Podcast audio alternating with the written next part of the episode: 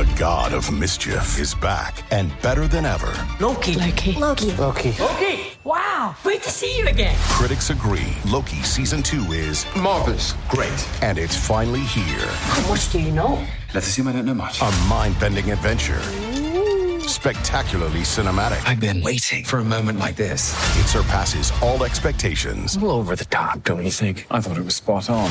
Loki season two now streaming only on Disney Plus.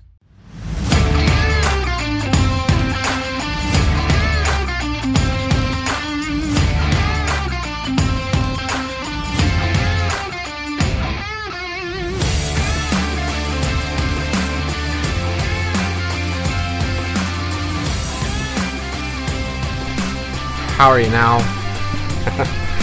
How are you now? Ooh, a little ugly. Folks, your Montreal Canadiens lose 5 to 1 to the Toronto Maple Leafs.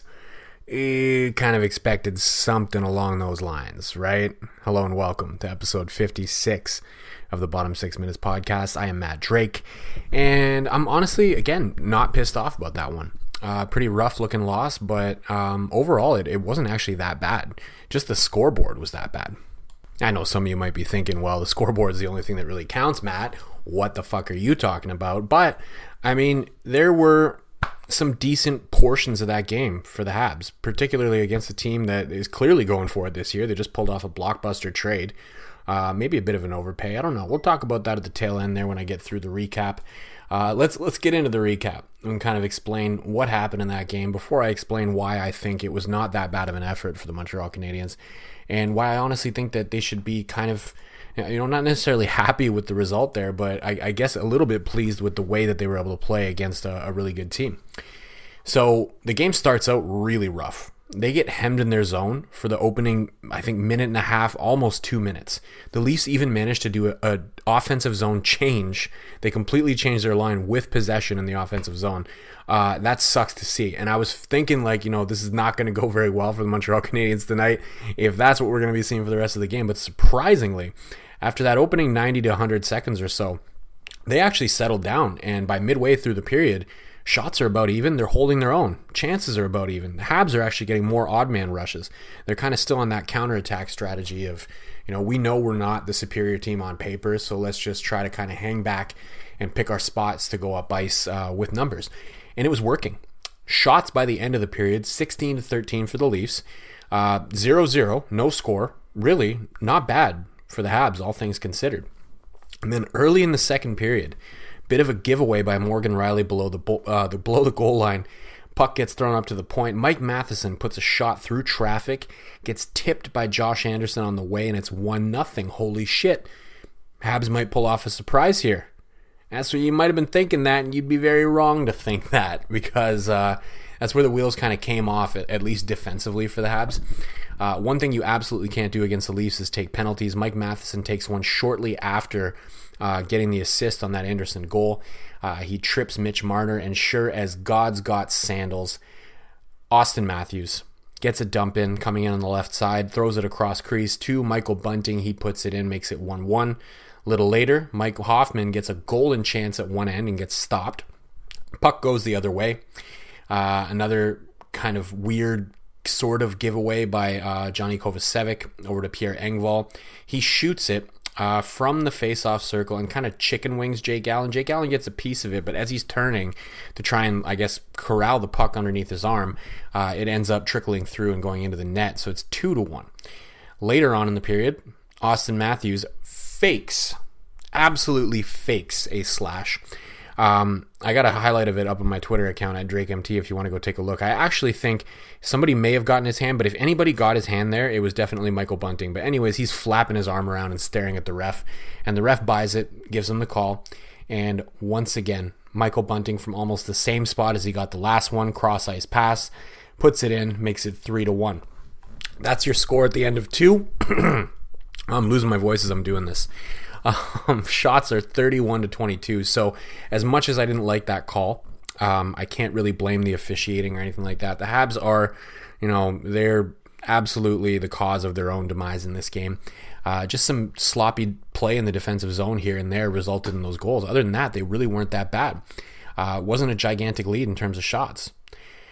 Now, the wheels, like I said, kind of came off defensively, and that's why you get another two goals for the Leafs, right? Less than four minutes into the period, uh, Johnny Kovacevic again. This time he can't handle Auston Matthews in the corner. Matthews comes out of the corner with the puck, goes cross crease to William Nylander. He's standing all alone on the back door. That's an easy one for him, four to one. And then later on, David Savard, his turn to have a complete brain fart in the defensive zone. He's got David Kampf out front. He's on him. He's got body on body, like he's got body position and everything. He's on the inside. He's in perfect position. But Kampf just spins off. Savard completely loses him, and uh, point shot comes, gets stopped by Jake Allen, and David Kampf, easy one, just a tap in for him. While David Savard is looking up at the rafters, wondering how did he possibly let that happen. Five to one is your score after that goal, and that is your final. Um, now here's why I don't think it was that bad of a game for the Habs. Okay, the, the final tally for shots was 40 to 30. So if you're a Leafs fan, number one, uh, I was talking to my buddy who's a Leafs fan. I'm, I'm sure I don't really have any Leafs fans who listens to this podcast, but if you're a Leafs fan, you happen to be listening here, I wouldn't be celebrating that one too much. Sure, you got 40 shots, but you got 40 shots against the Montreal Canadiens. You also gave up 30 shots to the Montreal Canadiens. That's not great. The Habs don't get to 30 every game that they play they've struggled to get to 20 in some games this season. So if you're hanging your hat on, well, we outshot him 40 to 30 and beat him 5 to 1, I, go ahead and do that. Um, I, I don't know if a performance like that is going to get it done for you in the playoffs. It got it done for you against the Habs, but you guys needed some defensive zone breakdowns for uh, to, in order to get those five goals. I mean, this game could have been considerably closer. Um, they also got some pretty good goaltending from uh, from Woll in that game. So, I mean, I, I would not be overly excited if, if I was a Leafs fan. And that kind of brings me to the trade, right? Now, I think they overpaid a little bit. I think that was a lot to give up to get Noel Acciari and um, Ryan O'Reilly. I don't think they're going to regret it. I, I, think this is probably going to give them the best chance to win a round that they've had in a long time. Uh, Ryan O'Reilly is a very good defensive forward. Um, this is not a team that needed to go out and try to get offensive game breakers. There was all those rumors that they were going to go out and try to get Patrick Kane. I thought that was the stupidest idea ever. The last thing that you need is an offensive-minded player who can't really play defense that well. They went out and got themselves a, a defensive stalwart. So good on them. I think they overpaid a little bit, and I think as an early return as a Leafs fan, I wouldn't be too happy with that. Um, now, again, don't think they're going to regret the trade. Uh, I think they're going to be very happy with how that plays out. They may actually win around for the first time this year, so I don't think they're going to give a shit that they overpaid. Their fans are not going to give a flying fuck that they gave up all those picks if they finally get past the first round. That's all that really matters to them. So, probably a good trade. Think it was an overpay. Don't think it really matters. But why does this have anything to do with the Habs? Well, I think the Leafs are a better team right now than they were before that trade. So for the Habs to go out there, yeah, I know you lose five to one. That's no good, right? Scoreboard, not good. Everything else, not that bad. If you tighten up a little bit of the defensive, uh, you know, brain farts there, I think this game is maybe two to one, three to one for the Leafs at best. I don't think that's that bad. And if you have, you know, there was a number of opportunities they had at the other end. Like Mike Hoffman had some golden chances that he uh, either got stopped or or completely blew. and we're talking about partial breakaways. Like I said, Sportsnet put up a, uh, a graphic between the second and third period, and there was one statistical category in which the Habs were, were leading two to one. It was odd man rushes. They, again, I, I got to applaud a little bit the the overall overarching strategy, I guess, that the coaching staff put in place, which is to kind of you know, accept the fact you're going to get outshot, try to play well defensively. They failed on that part, and then try to get, uh, you know, pick your spots and go for those counter strikes. It, it, it worked for them um, you know, you get the puck bouncing your way a little bit more. That game could have been a lot closer. So I don't look at the scoreboard and go, well, that was the worst game I've ever watched. They lost 5 1 and that sucked. Honestly, I saw some decent things in that game. Again, all you really had to do was try to avoid some of those defensive zone breakdowns, and I, I really think you would have had a much closer game. Maybe not, maybe maybe not winning. I don't know. But you don't really care about winning at this point. Tank Nation, how you doing? you're probably feeling pretty good about that one, right? You know, they didn't get completely run out of the building, and um, they lost. So it's uh, it's one that's going to help a little bit in terms of the old uh, draft lottery odds, uh, and at the same time, uh, it wasn't that displeasing to watch. So I don't know. That's why I'm not pissed off about that one. I felt like it was okay. And that brings me to silver lining of the night, and uh, I, I, guess this is a bit of a cop out, but I got to go with Mike Matheson. Um, I know, you know, he took the shot that ended up getting tipped in, so you're kind of picking the obvious candidate there, right, Matt? Well, the reason I want to pick him uh, is because I think anybody who's been listening to this podcast uh, throughout the course of the season, in several previous episodes, I've been pretty rough on him.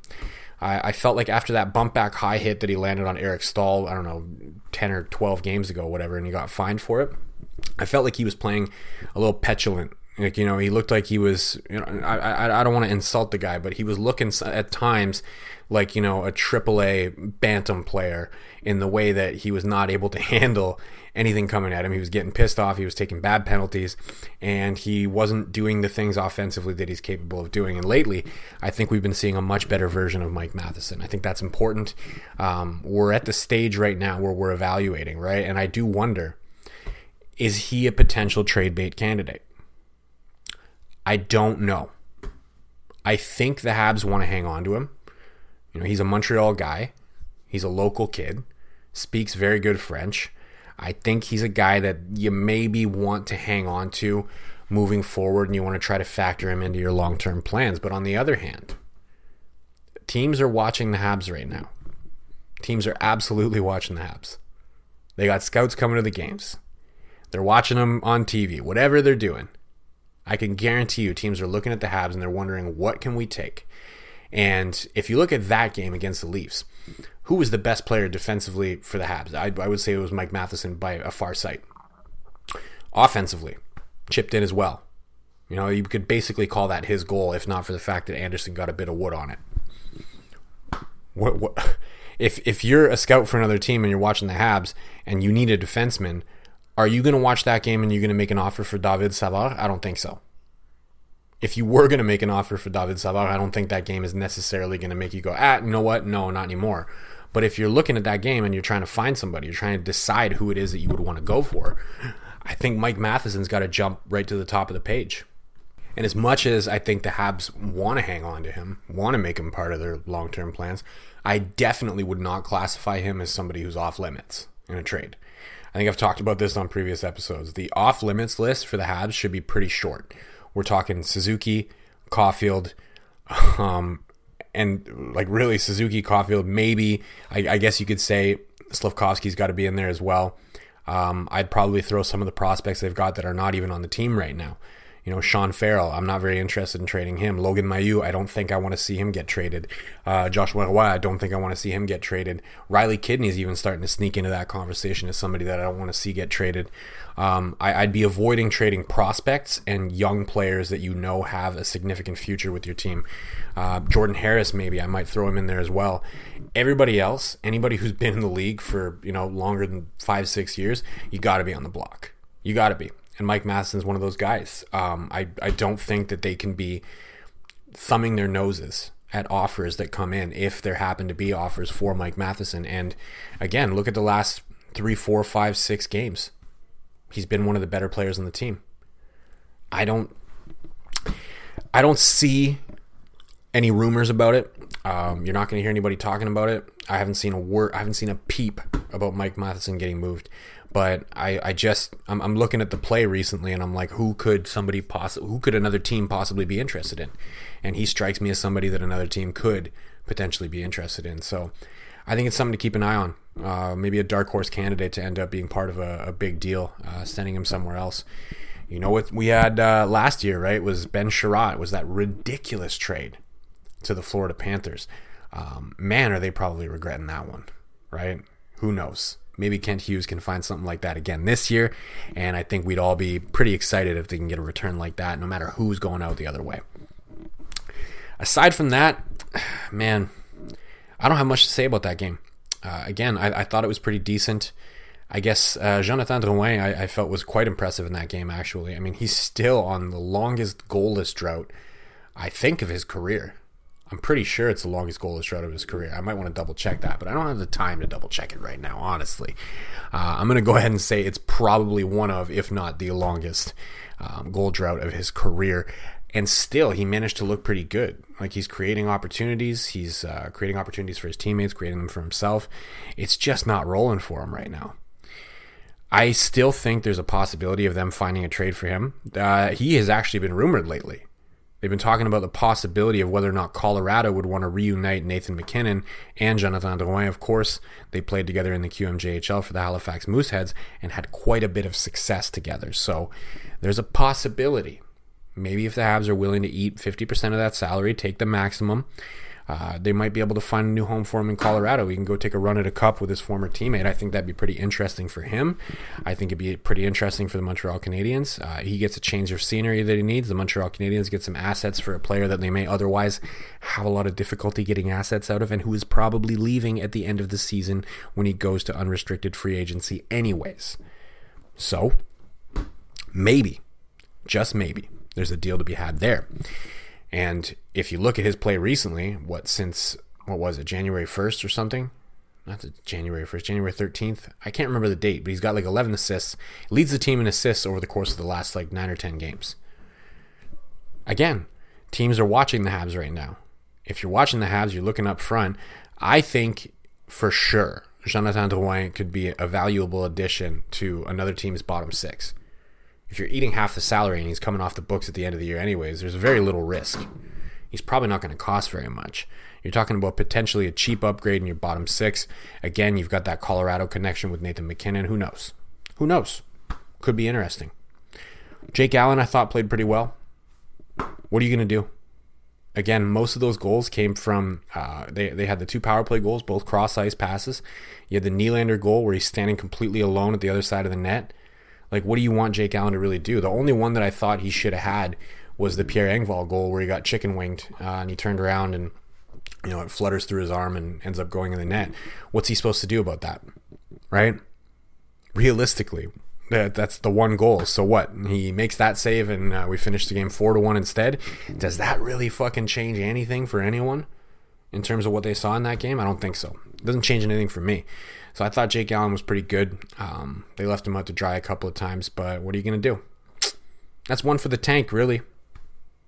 I'm kind of running out of things to say here, so I guess I better cut it off. Uh, and we're running. Well, actually, we're over 17 minutes, so c'est encore. C'est une grosse soirée pour les employés de soutien. Uh, we're on Spotify, we're on Google Play, we're on Apple. I'm on Twitter at DrakeMT. Drop me a follow. I would appreciate it very much.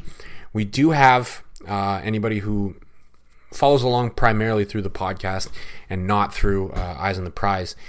We do have an article up right now with a GoFundMe attached. Um, we are looking to crowdfund uh, some Scratch so that we can get ourselves set up with a new domain. The good bit of news that we have about the future of EOTP is that we are getting all of the intellectual property back from Vox. We are getting the domain back from Vox as well. So everything belongs to us as of March 31st, which means we need to set ourselves up with new hosting because we own everything, but we need a place in order to actually house it on the internet. Um, so that's what the the GoFundMe is for. We've already actually hit our goal of six thousand dollars. Well, huge thanks to anybody who donated.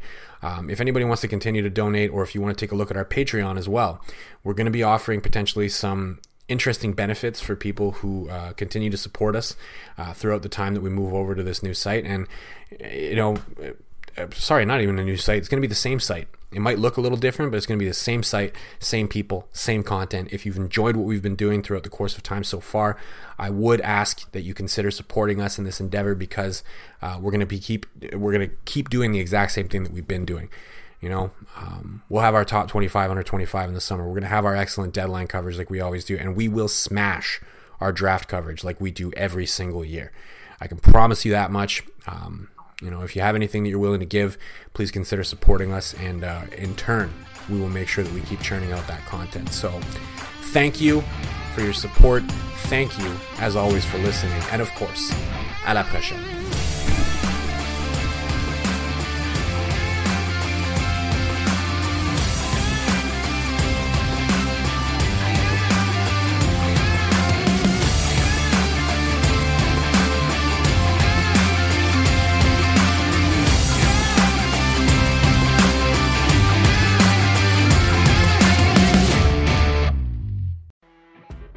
You know, when you're listening to a true crime story that has an unbelievable plot twist that makes you stop in your tracks? That's what our podcast, People Are the Worst, brings you with each episode. I'm Rachel. And I'm Rebecca. We're identical twins who love true crime cases that make you say, didn't see that coming, and we hate the people responsible for them. Listen to People Are the Worst now on Apple, Spotify, or wherever you get your podcasts.